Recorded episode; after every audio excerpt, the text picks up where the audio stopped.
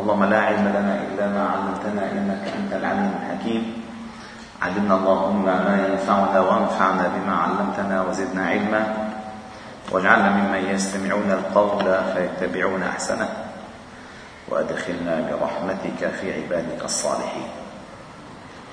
ثم أما بعد فقد ذكر الإمام الترمذي رحمه الله تعالى في كتابه الممتع المسمى أو الموسوم بالشمائل المحمدية.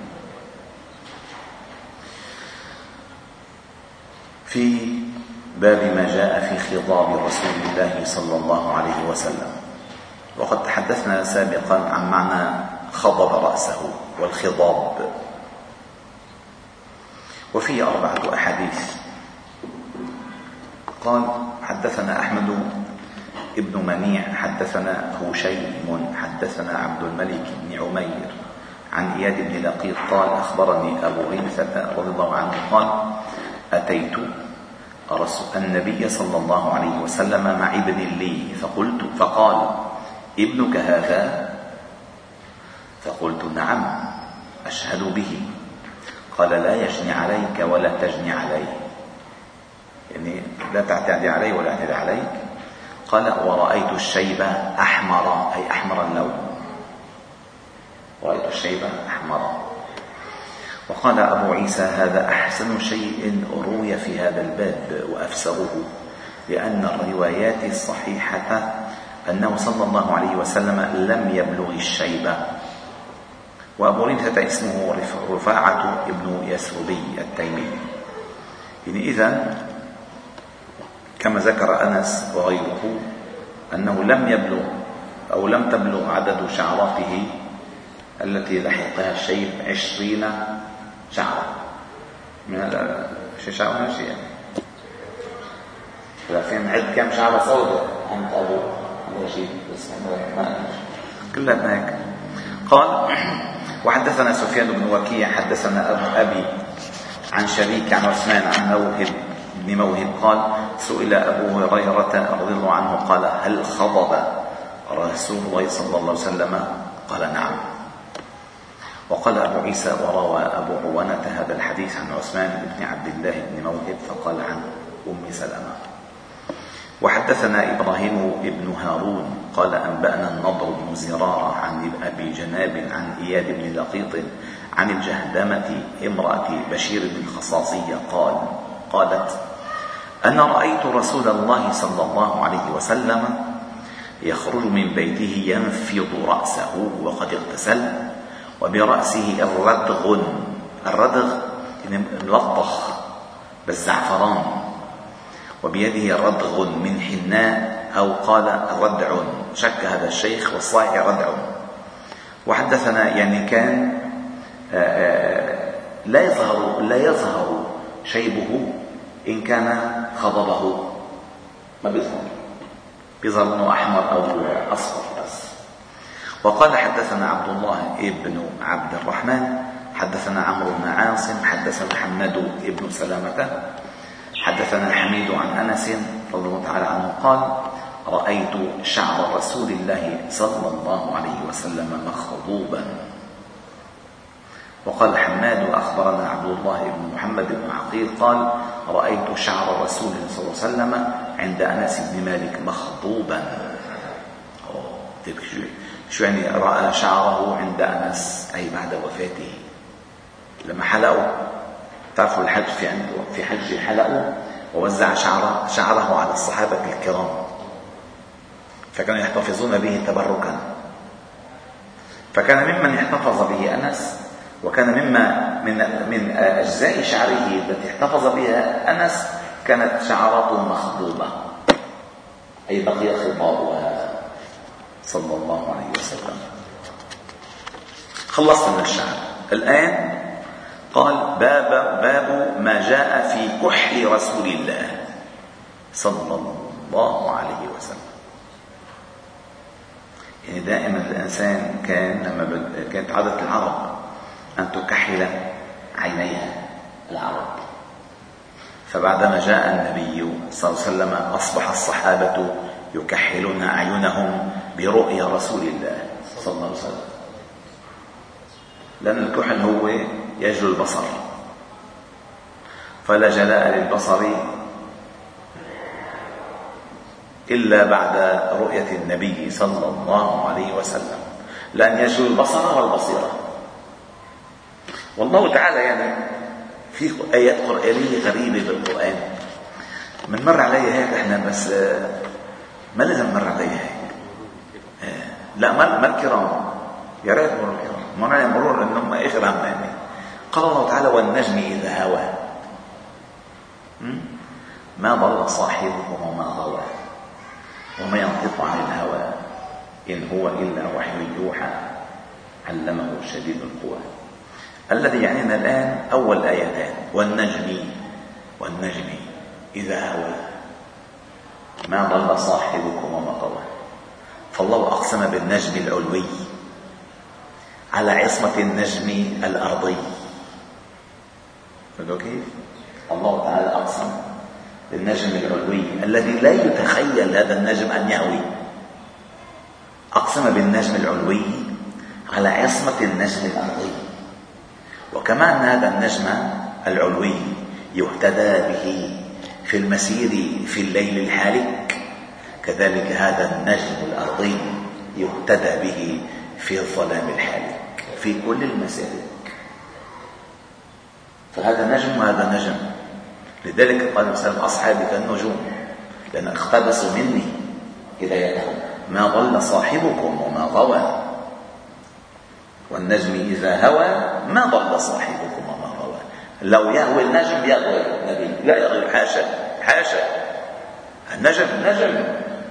نجم وبالنجم هم يهتدون وعلامات. وبالنجم هم يهتدون.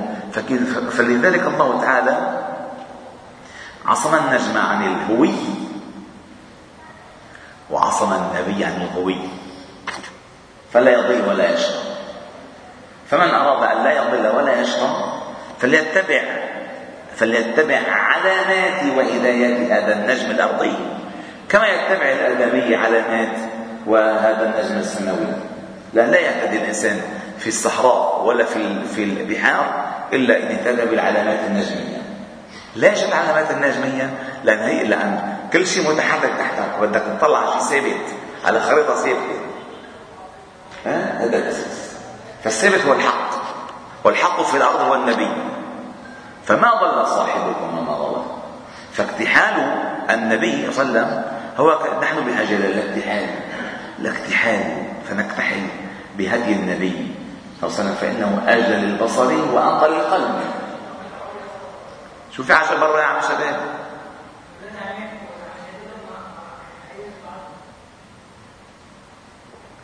شكرا.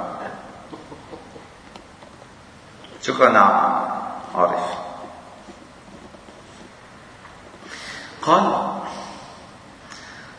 باب ما جاء في كحل الرسول صلى الله عليه وسلم. الكحل مثل ما قلنا هو أجوده الإسمد نوع من الحجارة هلا كانوا للأسف يروحوا على الحج يوصوا الحجاج يجيبوا لنا معكم كحل؟ يجيبوا معهم برد حديد برد حديد. بيحطوه بالعين بصير معه سرطان بحيث إنه هو كحل. منه كحل؟ هذا برد. وفي طريقة أنا جربتها. جبت نوعين كحل. حط جيب ورقة مثل هيدي ورقة ورقة دفتر دفتر حط الكحل وجيبه مكة معك. وجيب مغناطيس من تحت وحركه بيروح بيجوا عم تحط أنت انشارة حديد بعينيك. وما أنا برأيي مقصودة ما أنا يعني مقصودة. جيب الكحل النظيف حطه بودره بتحرك ما في شيء. هذا الفرق. أنا جربت قال حدثنا محمد بن حميد. الرازي حدثنا أبو داود الطيالسي عن عبادة بن منصور عن أكرمة عن ابن عباس رضي الله عنهما أن النبي صلى الله عليه وسلم قال اكتحلوا بالإسمد فإنه يجلو البصر وينبت الشعر. أي شعر العين يعني وزعم أن النبي صلى الله عليه وسلم كان له مكحلة يكتحل منها كل ليلة ثلاثة في هذه وثلاثة في هذه. والاكتحال أيها الأحباب الكرام إجت فترة كنا نشوف الشباب بيكتحلوا بيجوا على الجامع. يا أخي الاكتحال قبل النوم. الاكتحال منه زينة؟ زينة للنساء وليس زينة للرجال. كثير انتبهوا عليها هالشغله يعني هلا مثلا والله بكرة يجي زياد هو مثلا عيونهم منهم كبار كثير كحل عينه جاي بدهم كحل قبل النوم لكن هو الاكتحال قبل النوم. الكحل يؤخذ قبل النوم. ثلاثة في هذه وثلاثة ثم تنام. مشان تستفيد. أما الكحل منه للناس الكحلوا مع السنة مكحوا لا يا أخي.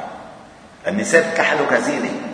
بس شيء ما كحلوا هذا للاستشفاء قال اكتحلوا بالاسمد فإنه يجلو البصر ويملك الشعر.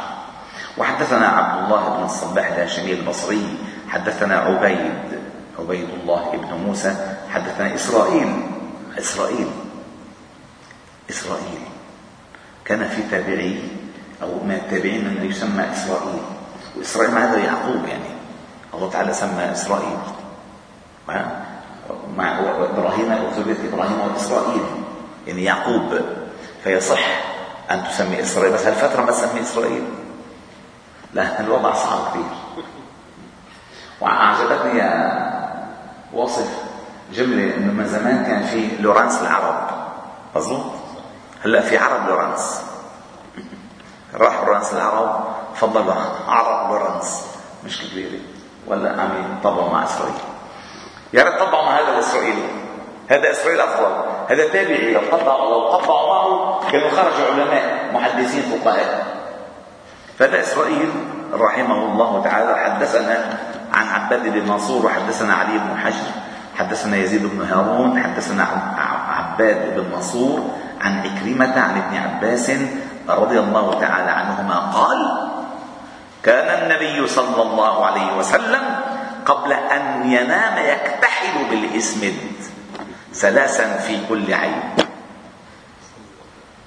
قبل أن ينام يكتحل بالإسمد ثلاثا في كل عين. قال يزيد بن هارون في حديثه إن النبي صلى الله عليه وسلم كانت له مكحلة يكتحل فيها عند النوم ثلاثا في كل عين. فقال عليكم بالإسمد عند النوم فإنه يجلو البصر. وينبت الشعر. قال عليكم بالإسمد عند النوم فإنه يجلو البصر وينبت الشعر.